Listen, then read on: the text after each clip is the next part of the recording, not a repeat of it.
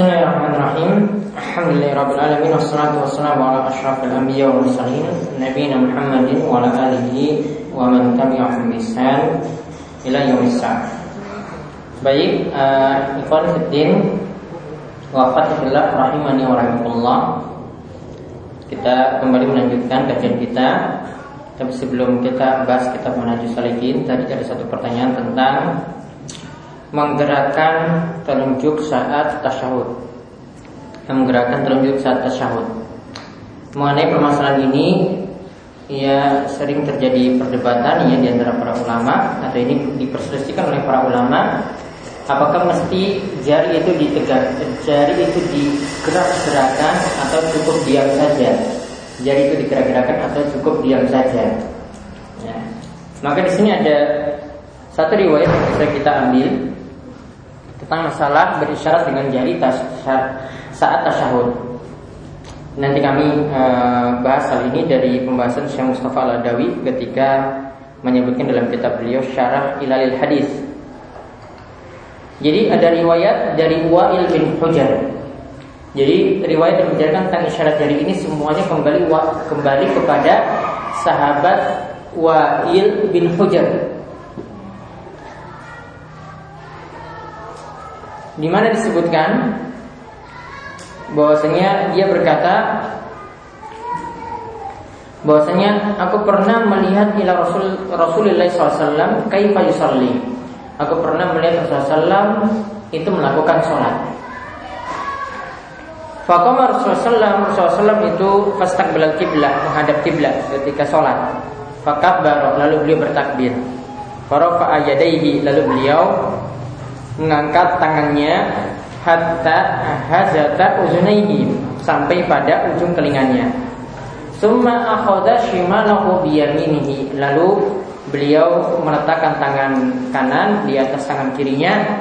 Falamma arad ayyarka'a rafa'aha misla Ya. Ketika beliau itu ingin turun ruku, ya beliau juga mengangkat tangannya seperti itu. Yaitu beliau mengangkat tangannya sama seperti kala beliau itu bertakbir. Lalu falamma sajada wa doa ra'sahu bizalikal manzil min baina yadayhi.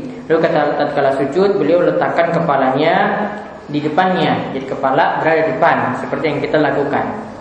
Summa jalasa faftarasha rijlahul yusra. Kemudian beliau duduk ya dengan duduk iftiras dengan uh, menduduki kaki yang kiri. Wawada'a yadahul yusra ala fakhdihil yusra. Kemudian uh, beliau meletakkan tangannya yang kiri di atas paha yang kiri. Ya. Jadi boleh tangannya itu di paha berdasarkan riwayat ini. Boleh juga di lutut. Ya. Boleh di paha, boleh di lutut. Wahadda mirfaqahul aiman ala fakhdil aiman. Lalu tangan kiri pun juga demikian itu diletakkan di paha kiri wa sintain. Wa khalaqa halqatan. Lalu beliau membuat yang menggenggam jari jemarinya dan beliau eh, beliau maaf menarik dua jarinya membentuk lingkaran. Halaqata halaqa halqatan yaitu membentuk lingkaran. Mengambil dua jari dan membentuk lingkaran. Kemudian wa ra'aituhu yaqulu hakaza Lalu beliau ya melakukan seperti itu basyarun rawa al ibham wal. Ya, dan dalam satu perawi itu mengatakan yang dibentuk lingkaran ini adalah jari tengah dan jari telunjuk, jari tengah dan jari telunjuk. Wa asyara bisababa lalu beliau berisyarat dengan jari telunjuk. Jadi yang bentuk lingkaran jari tengah dan jari jempol, maaf, jari tengah dan jari jempol.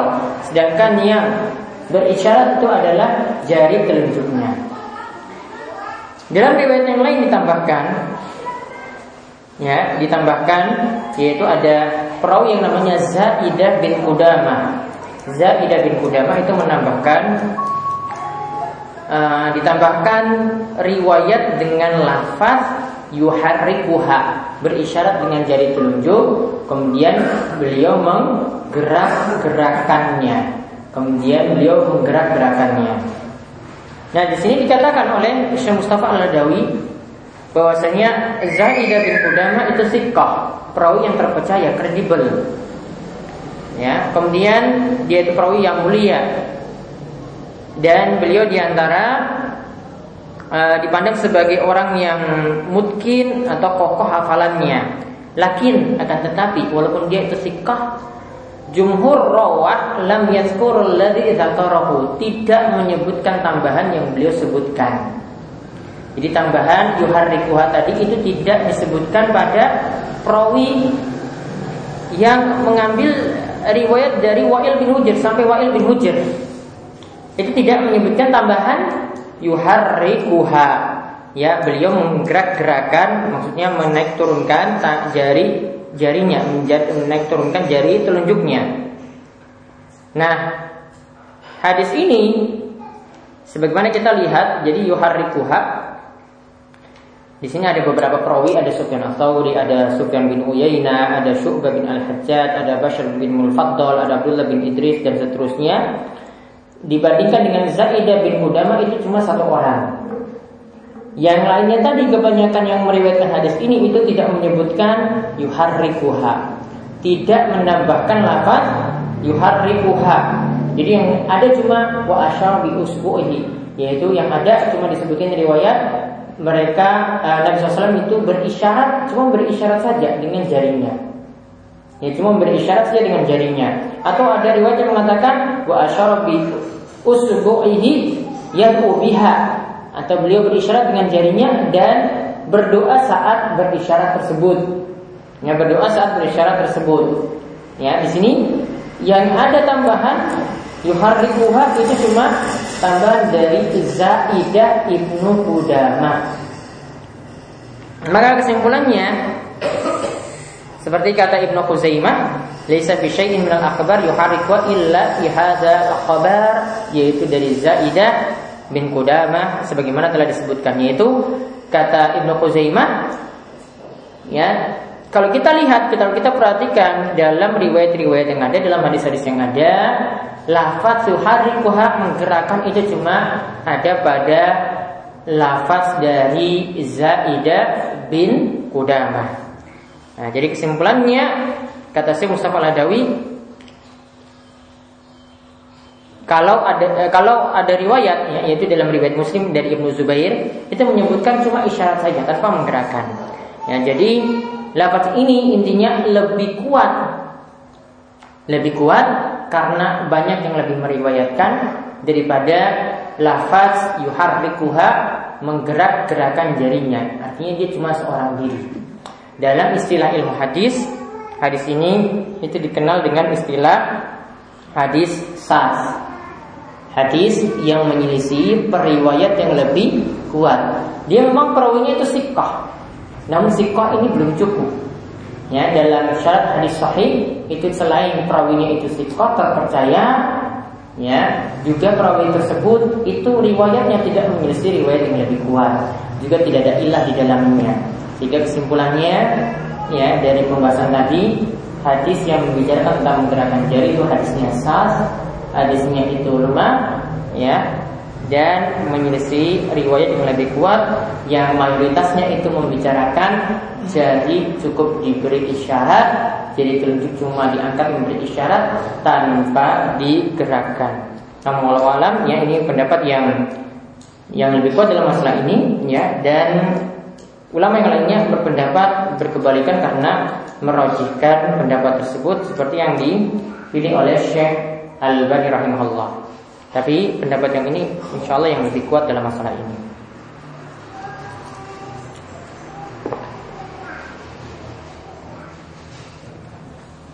Baik, ada yang tanyakan lagi, kami jawab pertanyaan terlebih dahulu. Satu pertanyaan lagi, kalau kita sholat dengan sutra dan orang di depannya, eh, kita sutra dengan orang di depan kita. Tapi kalau tapi orang tersebut itu pergi, bagaimana yang kita lakukan? Maka untuk keadaan seperti ini, ya ini kembali ke pembahasan hukum sutra. Kalau alam pendapat jumhur atau mayoritas ulama, sutra itu dihukumi sunnah, tidak wajib, artinya sunnah muakkad. Karena Nabi Rasulullah pernah disebutkan dalam satu riwayat, ya riwayat yang sahih, ya riwayat Bukhari atau Muslim, itu disebutkan Nabi Islam itu sholat ya di tidak tanpa ada tembok di depan beliau. Tanpa ada tembok depan beliau artinya tanpa adanya sutra. Makanya di sini para ulama simpulkan ini jadi pendapat jumhur. Mayoritas ulama menyimpulkan atau berpendapat hukum sutra itu adalah sunnah bukan wajib kalau kembali ke hukum sutra bukan sunnah atau bukan wajib ya maka uh, tidak uh, maksud maksud kami itu adalah sunnah bukan wajib maka menjawab pertanyaan ini para ulama katakan dia tidak perlu bergerak untuk mencari sutroh di depan apalagi kalau sutrohnya itu jauh. Jadi tidak perlu jalan, misalnya di, di sok ketiga di sini ya ada sutrohnya mungkin di depannya. Ya, maka tidak perlu dia berjalan ketika pergi, kan sutrohnya hilang sampai ke sini tiang ini. Maka tidak perlu. Karena apa? Itu bergeraknya sudah terlalu banyak. Ya, padahal ketika kita sholat bergerak seperti ini harus dihindari. Ini hukumnya wajib. Sedangkan mengambil sutroh tadi hukumnya sunnah. Ya, mengambil yang sunnah di sini ya saat ini ditinggalkan karena kita konsepkan terus dengan hal yang wajib.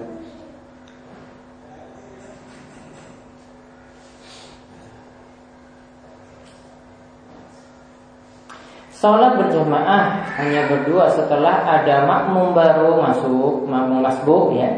Terus menepuk pundak jamaah pertama apakah harus mundur? Iya harus mundur saat itu. Iya harus mundur saat itu. Ya ketika sholatnya lebih daripada satu jamaah, satu makmum, maka yang makmum yang pertama tadi itu mundur. Asalnya memang kalau memang tidak, ya kalau sudah mengerti, ya misalnya uh, saat dia tahu makmum berikutnya itu datang, dia boleh mundur dengan sendirinya. Makmum yang pertama tadi boleh mundur ke belakang dengan sendirinya, sejajarkan dengan makmum yang baru datang. Namun kalau ini butuh dengan menepuk, ya, karena tidak bisa harus dengan cara seperti itu. Kalau boleh cara seperti itu yang dilakukan. Namun paling bagus memang tidak menepuk, tetapi makmum yang pertama itu sudah tahu kondisi jamaah yang baru datang. Baik kita lihat uh, setelah beliau menyebutkan tentang sifat sholat Nabi Shallallahu Alaihi Wasallam, beliau menyebutkan saat ini tentang masalah fikihnya. Artinya beberapa hukum tentang seputar sholat. Pertama kali beliau awali pada poin 110 wal arkanul qauliyah minal maskurat. Dari penjelasan tadi ada termasuk rukun-rukun yang berupa ucapan seperti yang telah disebutkan. Ingat ya, dalam sholat ini ini pembagian dalam bahasa Hambali ya, nanti berbeda dengan bahasa Syafi'i. Karena torika atau metode beliau itu memegang mazhab Hambali, berprinsip dengan mazhab Hambali, maka perlu diketahui dalam mazhab Hambali tentang masalah hukum sholat itu dibagi tiga, ada rukun, ada wajib, ada sunnah. Ada rukun, ada wajib, ada sunnah. Maka di setiap mazhab itu harus kuasai hal ini. Ini kapan? Mazhab ini pakai istilah wajib sholat itu kapan? Itu harus dipahami. Ini dipahami dari mazhab apa? Kalau dalam mazhab Syafi'i cuma dibagi rukun, kemudian sunnah abad, sunnah hayah.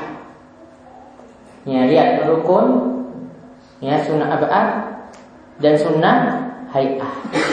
Tiga hal ini beda. Perlakuannya beda. Sama dengan bahasa kembali juga beda. Rukun dengan wajib sholat itu beda. Sama-sama wajib tapi perlakuannya beda nanti.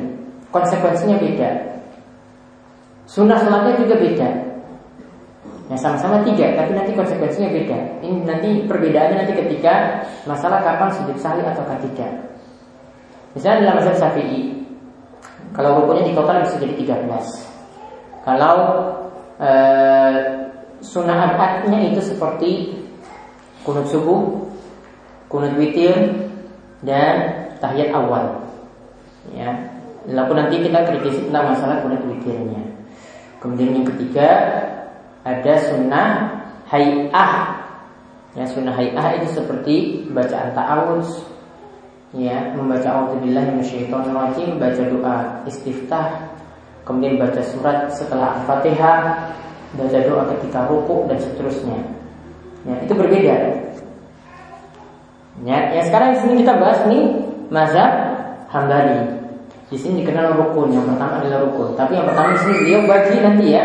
Rukun di sini dibagi dua, rukun kauliyah dan rukun fi'liyah. Kauliyah itu apa? Rukun berupa ucapan. Jadi ini diucap. Ada empat. Yang pertama takbiratul ihram, yaitu bertakbir Allah Akbar saat memulai sholat. Kemudian yang kedua, kiraatul Fatihah ala ghairi makmum, yaitu membaca Al-Fatihah untuk selain makmum.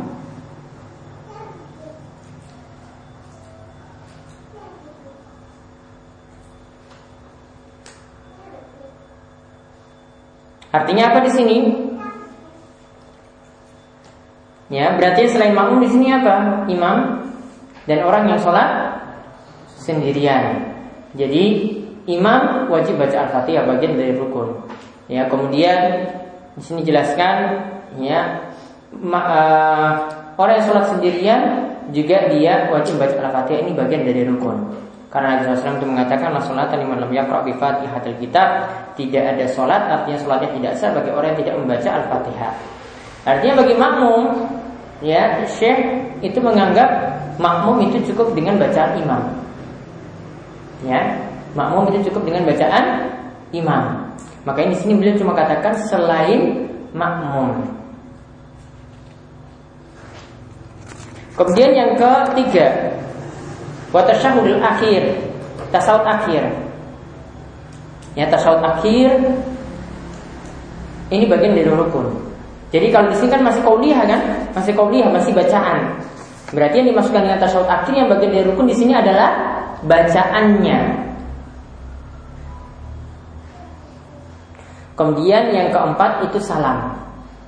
Jadi ucapan salamnya ke kanan dan ke kiri.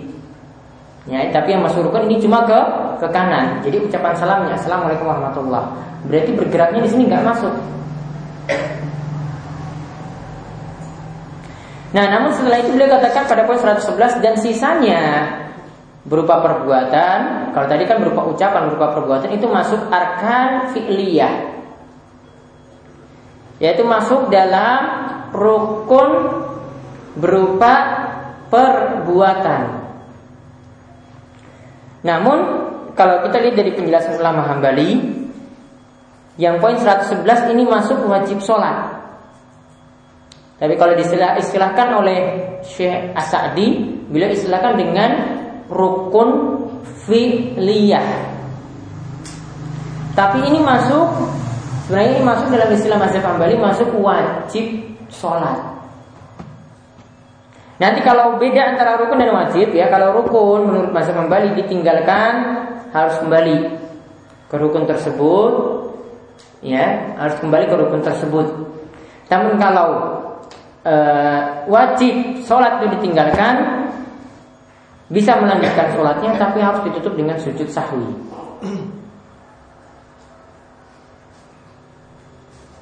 Nah yang termasuk rukun fi'liyah atau di sini disilakan dengan wajib sholat itu apa saja atas syahudul awal, tasawuf awal.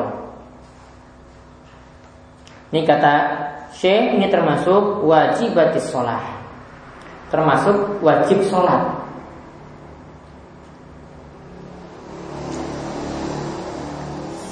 Kemudian yang kedua, wat takbirat ghairi takbiratul ihram. Takbir takbir selain takbiratul ihram. Tadi yang kita sebut dengan takbir apa? Intikal. Takbir ketika ingin berpindah ke rukun berikutnya. Selain takbir itu masih masuk wajib. Kemudian yang ketiga, wa qawlu subhana rabbil azim. Begitu juga untuk ucapan Subhana rabbiyal azim fir ruku ketika ruku. Itu juga masih masuk wajib sholat. Kemudian yang keempat, Subhana rabbiyal a'la maratan fi sujud. Ya Subhana rabbiyal a'la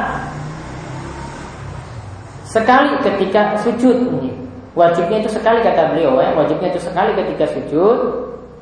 Ini juga ini nomor tiga dan empat ini kata marotan sekali itu berlaku untuk nomor tiga dan empat.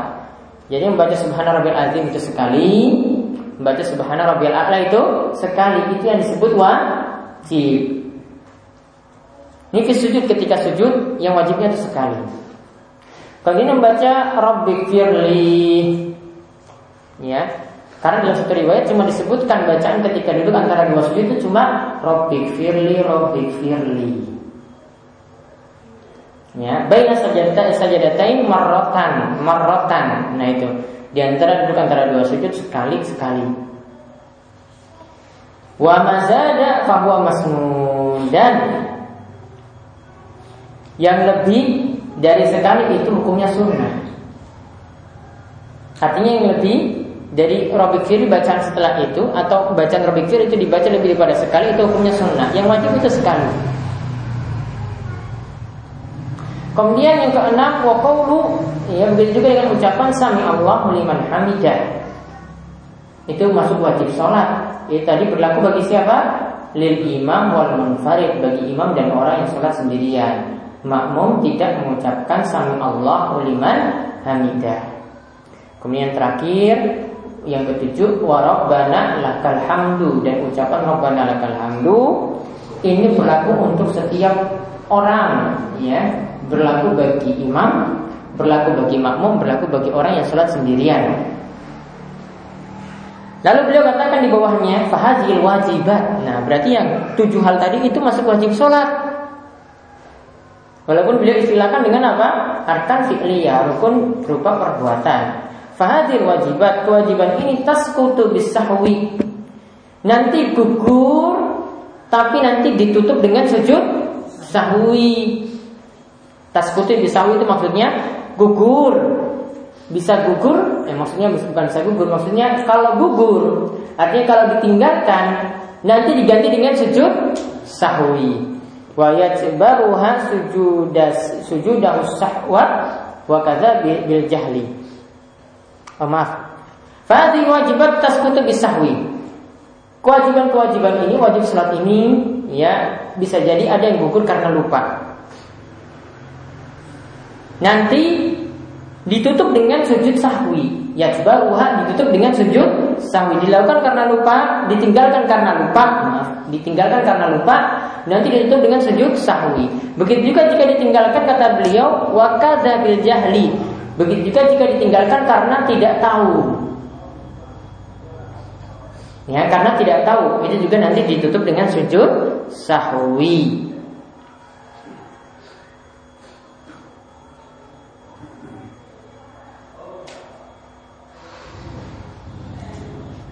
Nah, lalu beliau katakan di sini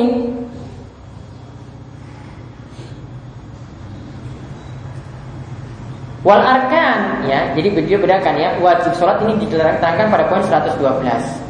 Kalau lupa, kalau tidak tahu ditutup dengan sujud sahwi.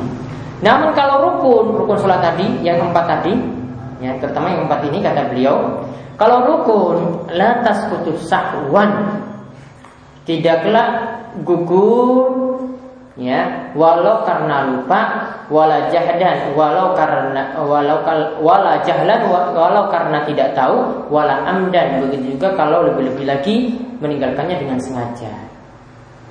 Artinya di sini apa? Kalau misalnya seorang lupa nggak bisa misalnya dia lupa ruku.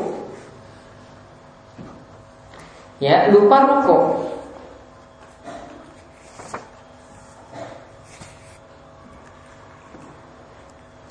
Ya, beliau tuh lupa, misalnya ada yang lupa ruku.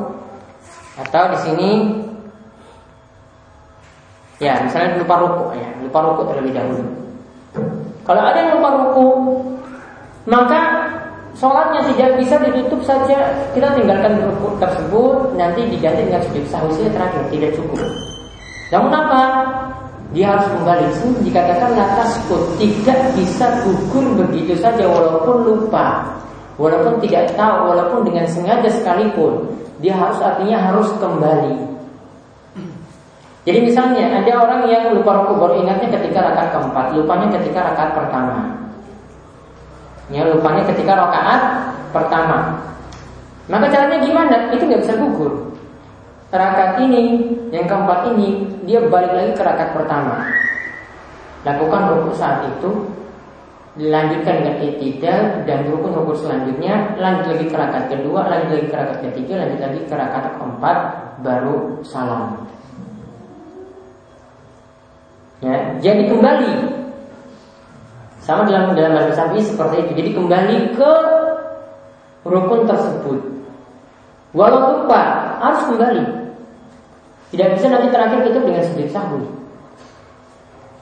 Ya tidak bisa Ya, jadi saya tinggalkan saja nanti rukuk tadi saya itu susah nggak cukup, harus kembali tadi. Ya, harus kembali Kemudian dia lakukan rukun-rukun berikutnya sampai rakaat kedua, rakaat ketiga, rakaat keempat. Jadi yang tadi itu sudah gugur dari yang dia lakukan tadi. Dia kembali ke rakaat pertama.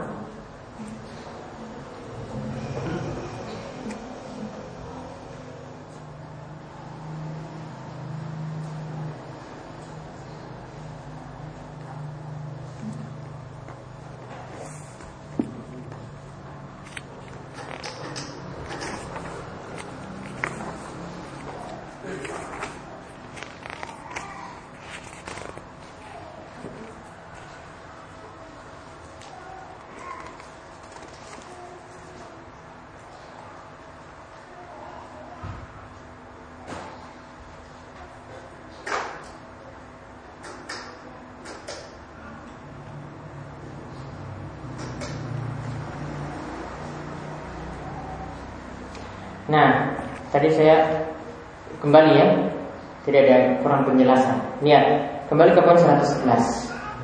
Beliau katakan wabaki af'aluha ya wabaki af'aliha dan sisa dari tadi ya. Kan tadi sebelumnya disebutkan rukun berupa ucapan. Rukun berupa ucapan. Kemudian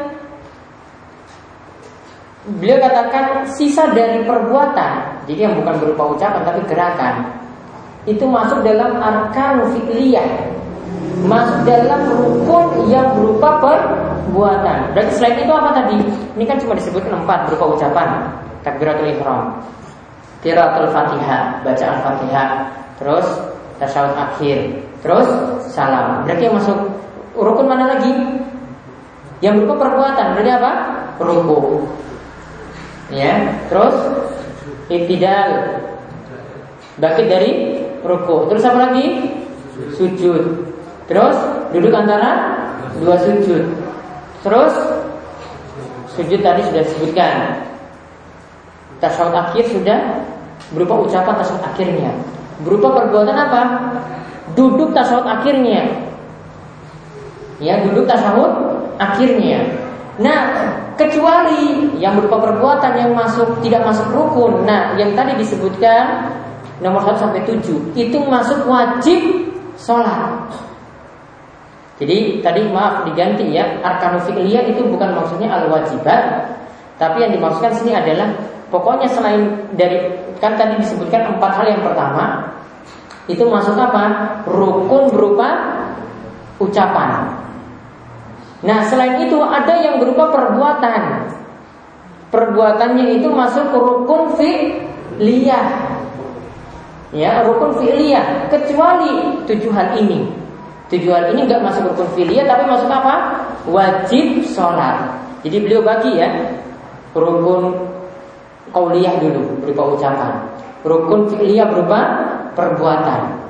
Ya rukun fi'liyah ini bukan maksudnya wajib sholat Ya, baru ada lagi wajib sholat yang disebut yang tujuh itu. Nah, wajib sholat dengan rukun bedakannya bagaimana? Ya, wajib sholat dengan rukun itu bedakannya bagaimana? Kalau wajib sholat ditinggalkan karena lupa, maka cukup dengan sujud sahwi. Kalau rukun tidak bisa harus kembali ke rukun tersebut, belum gugur. Ya, tidak bisa gugur, harusnya kembali. Kembali ke rukun tersebut.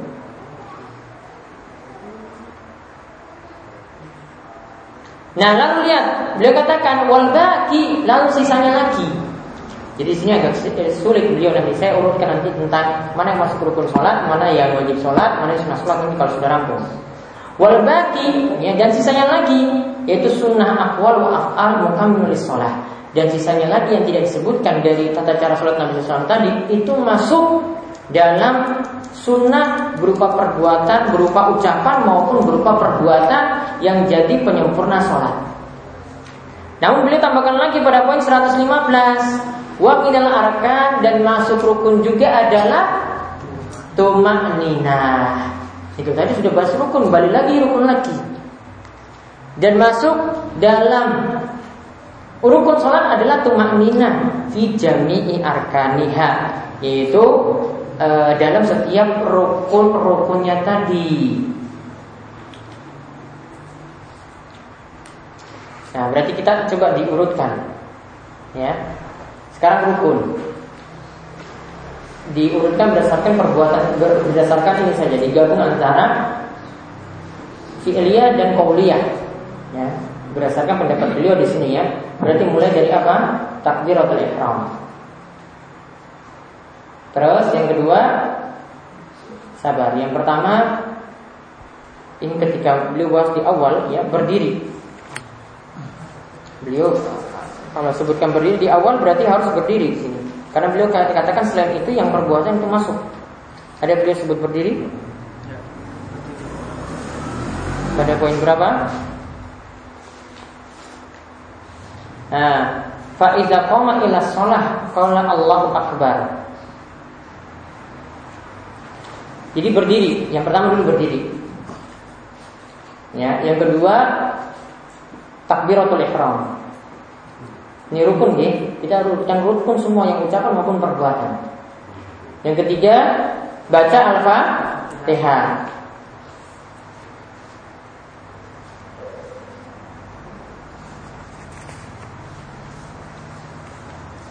Di sini kalau menurut perkataan beliau baca al-fatihahnya juga berarti pakai tumak nina.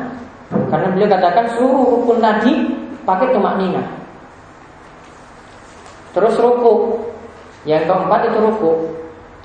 Ditambah tumak nina. Ya kan rukun ditambah tumak nina. Kan tadi disebutkan terakhir. Semua rukun yang ada pakai tumak nina. Ruku plus tumak nina. Ruku dan tumak nina. Kemudian yang kelima Itidal dan tumak nina Coba diulang yang pertama apa? Berdiri. Ini bagi yang mampu ya. Yang kedua, takbiratul ihram. Yang ketiga, membaca Al-Fatihah. Tambah tumak nina karena beliau bilang ini rukun harus tumak nina. Kemudian yang keempat, rukuk dan tumak nina. Yang kelima, itidal dan tumak nina. Yang keenam, setelah itidal apa? Sujud dan tumak nina. Dan ini sujud dan tumak ninanya tadi ya sudah diterangkan harus dengan tujuh anggota tubuh. Terus yang ketujuh, duduk antara dua sujud dan tumak nina. Duduk antara dua sujud dan tumak nina. Kemudian yang kedelapan, tadi kan sujud kedua sudah masuk sujud pertama. Yang kedelapan apa? Tasawuf akhir. Tasawuf akhir.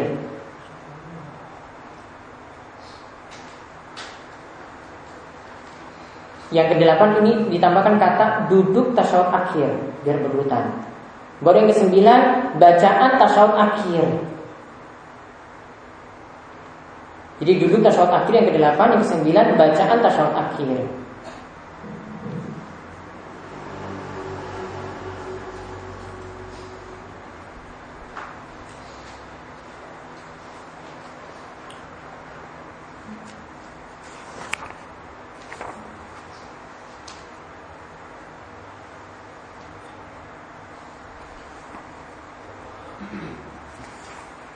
Yang ke sepuluh? Yang ke sepuluh apa? Salam. Sini beliau tidak sebutkan selamat berarti. Kalau syafi'i selawat itu masuk dalam rukun. Ya kan beliau kan katakan pokoknya yang selain itu Bobah di af'alihah Ya kan? Selain sisa perbuatan tadi itu masuk rukun. Ya dalam ucapan saja Ucapan itu boleh cuma tasawuf akhir. Barangkali karena lihat catatan ada ya. Nah itu. Zakar sya'ana min arkani as-shalah ala Nabi SAW ya. Dia tambah yang ke 10 berarti selawat Nabi dalam perkataan beliau yang lain. Berarti luput di sini harusnya masukin ke sunnah eh, ke dalam rukun kauliyah tadi yang kelima berarti ya tambah yang kelima salawat nabi sudah sepuluh kan terus yang ke sebelas salam. Bagian dari rukun itu salam ke kanan. Selain itu yang tujuh, perhatikan yang tujuh.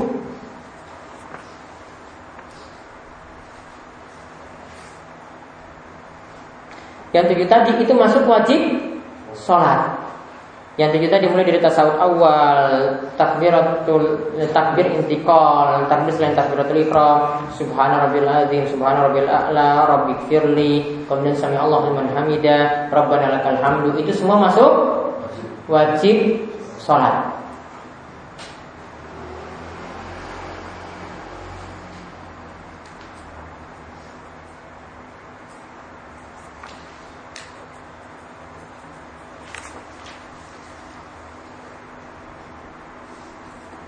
Nah, lihat untuk baca Al-Fatihah beliau beri catatan kaki di catatan kelima pada poin 110.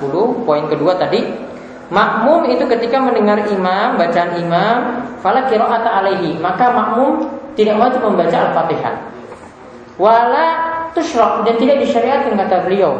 Wa iza lam yasma dan jika ketika tidak dengar, misalnya dalam salat zuhur, asar, maka wajib alaihi al-Fatihah, wajib baca Al-Fatihah ya wajib baca al-fatihah sirriyatan atau jahriyatan bisa dengan bacaan yang sir atau bacaan yang jahar. Kata beliau inilah pendapat yang paling adil pendapat yang paling pertengahan.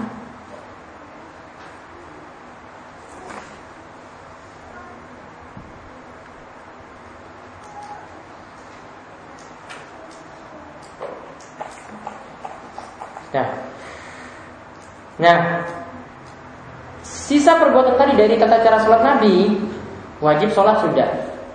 Itu berarti masuk sunnah sholat. Jadi contoh sunnah sholat apa?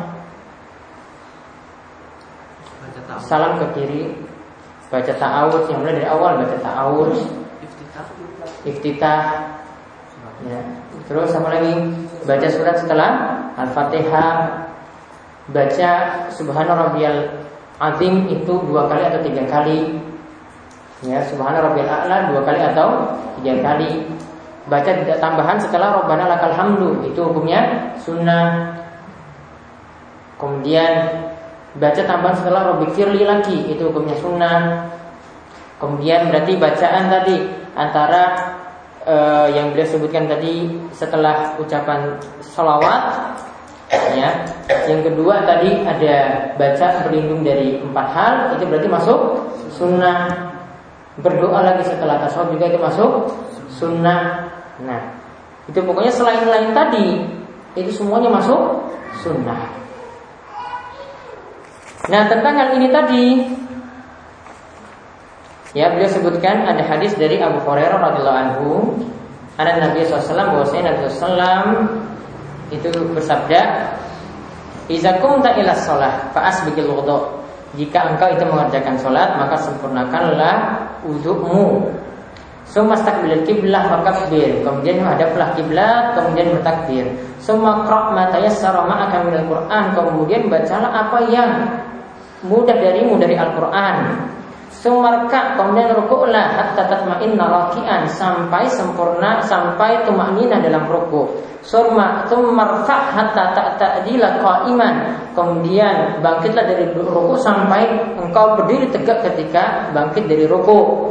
Summa sujud hatta tatma'inna sajidan. Kemudian sujudlah sampai engkau itu sempurna atau engkau tumaknina dalam sujud. Surma sumarfa hatta tatma'inna jalisan kemudian engkau itu bangkit dari sujud duduk antara dua sujud sampai engkau itu ya uh, tumaknina ketika melakukan duduk antara dua sujud. Sumasjad hatta tatma'inna sajidan kemudian sujud lagi ya sampai engkau itu tumaknina dalam sujud. Summa al zalika fi sholatika kulliha.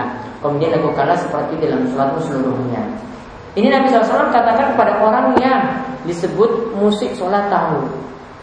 Sholatnya itu jelek karena sholatnya ngebut-ngebutan. Jadi beliau bawakan dalil ini untuk menunjukkan apa? Yang termasuk rukun sholat itu adalah tumak ninah.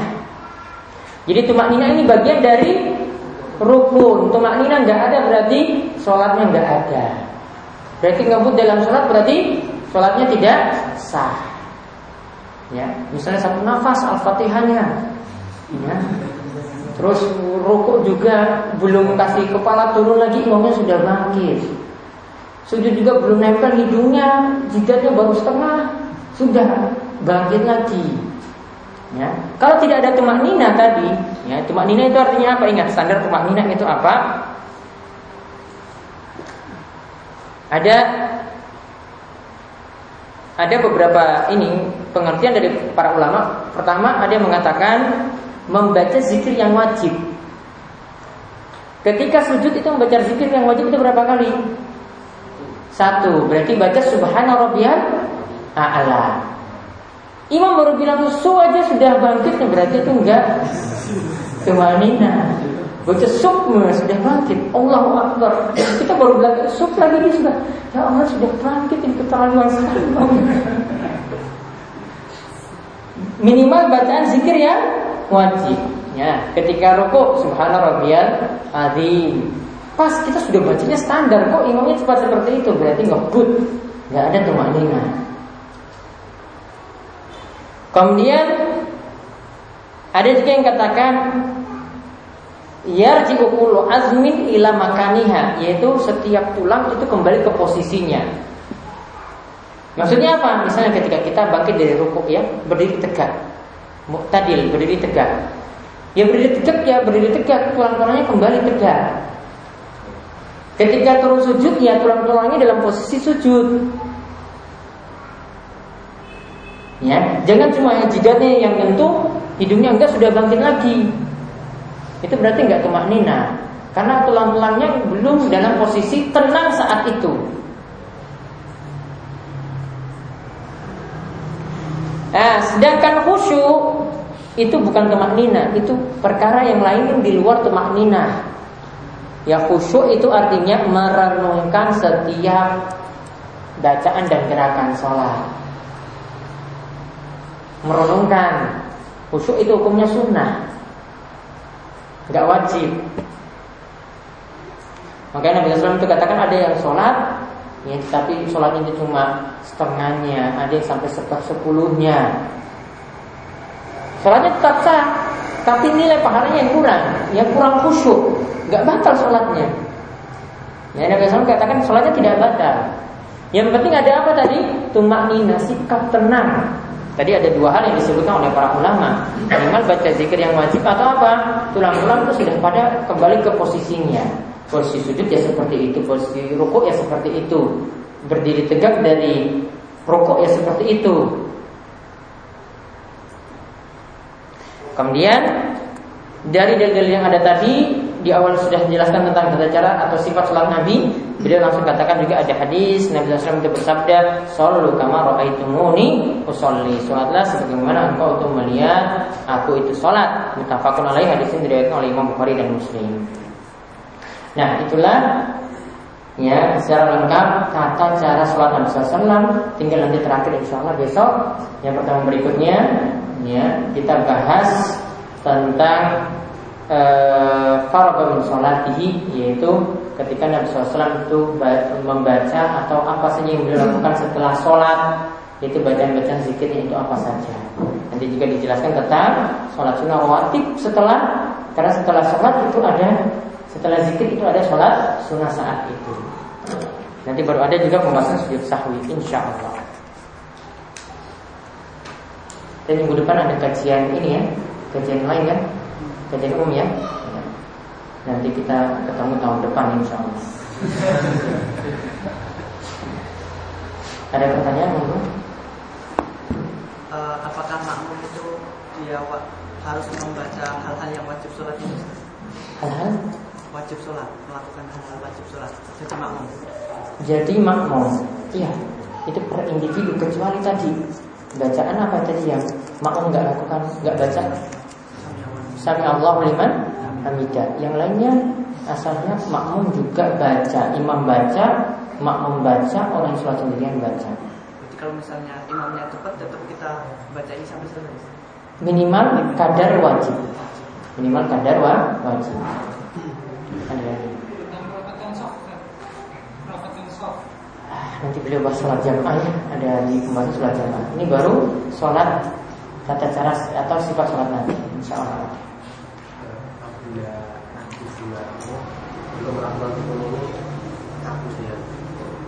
Ragu.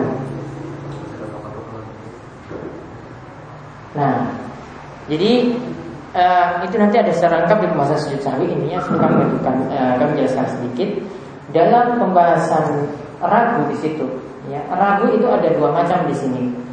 Yang pertama ragunya itu bisa memilih. Saya tiga rokat atau empat rokaat. Bisa memilih. Saya yakinnya itu tiga. Ya, saya itu biasanya baca kalau setiap sholat ya. Ini sudah rutin. Kalau sholat zuhur, ya setelah al-fatihah itu al-ikhlas. Ya, rokat kedua setelah al-fatihah itu al-falaq. Itu terus setiap zuhur. Nah, luput dia tahu, wah ini baru tiga ini perasaan saya ini. Ya, karena sudah kebiasaan kan dia seperti itu ya. Ada imam seperti itu. Dia tahu ini, oh saya sudah, oh kalau saya nggak baca ini berarti saya itu. Nah, dia tahu seperti itu bisa tentukan kan tadi ragu-ragu bisa tentukan, ya. Maka di sini nanti uh, dia tetap ada sujud sahwi. Nanti kembali nanti kalau dia bisa tentukan berarti sujud sahwinya setelah sholat. Namun kalau dia tidak bisa tentukan ragu-ragu bimbang, saya tiga atau empat rakaat. Nggak bisa memilih, nggak bisa ini tiga atau empat. Maka saat itu pilih yang paling yakin, biasanya itu pilih yang sedikit. Yang enggak dia bisa pilih yang paling yakin, maka pilih yang paling sedikit. Tiga atau empat berarti pilih tiga. Tapi kalau tadi yang pertama tadi ragu-ragunya bisa dia milih, saya itu empat rakaat. Nggak usah pilih yang sedikit, yakinnya saya empat. Maka pilih yang banyak nggak apa-apa. Ya maka ketika itu pilih yang banyak tidak apa-apa. Nah jadi ada dua bimbang seperti itu. Jadi kalau seperti tadi juga misalnya ragu-ragunya misalnya karena ini sudah beruku apa belum, ya lihat kondisinya tadi. Jadi tentang masalah sahwi nanti insya Allah akan kita bahas. Itu kembali ke masalah sujud sahwi. Konsekuensinya ada di sujud sahwi. Ada lagi.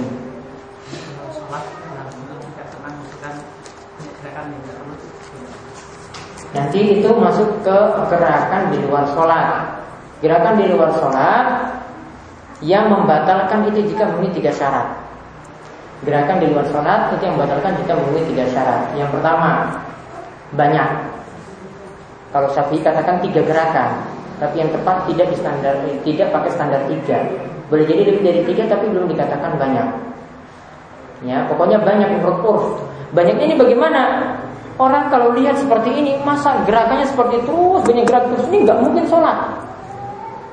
Kok pegang HP terus, pegang dompet terus, pegang sana sini terus.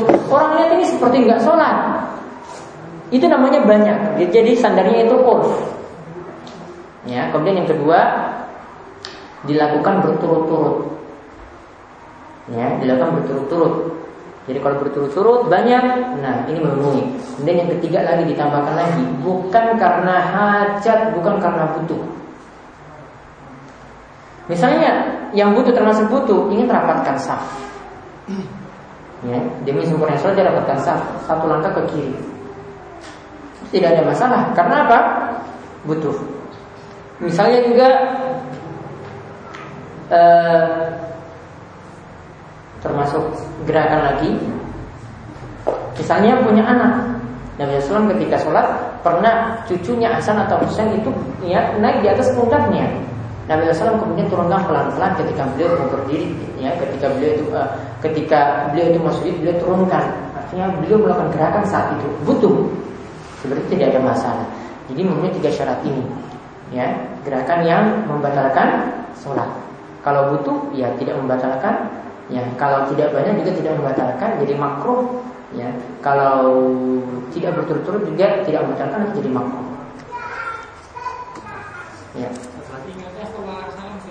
ingatnya ingatnya setelah salah ingat salahnya itu misalnya ya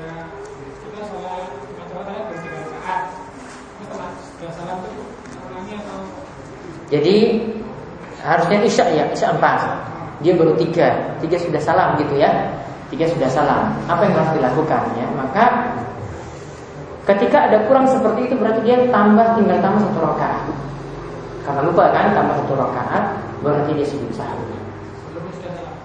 selama wudhunya belum batal. Kalau wudhunya batal, maka harus ulangi dari awal.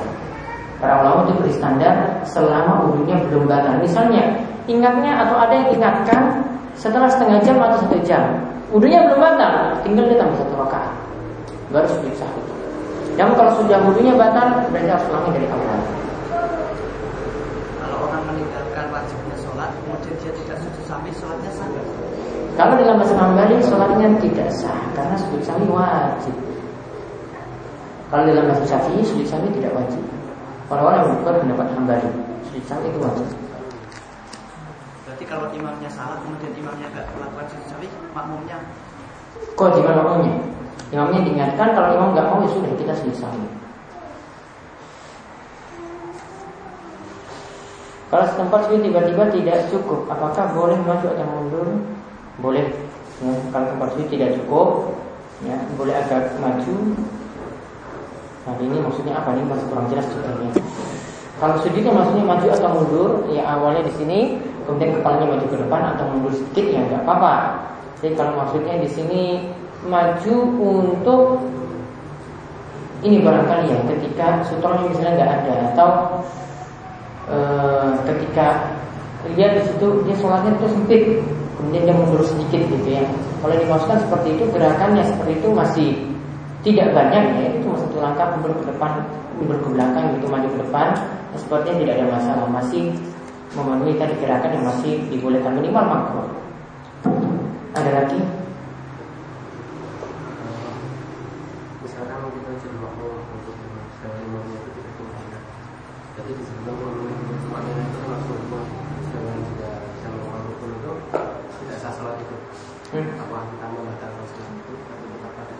Bisa batalkan seperti itu atau tidak niatnya mufaraqah jadi niatnya niatan sholat sendiri ya, kalau nggak enak sama orang samping niatnya mufaraqah ya sholat sendiri. Terus tidak diulangi lagi di tempat tersebut mungkin karena lain. Ada lagi? Sampun ya. Insya Allah ya, kita akan bertemu lagi ya dan melanjutkan pembahasan kita masih tersisa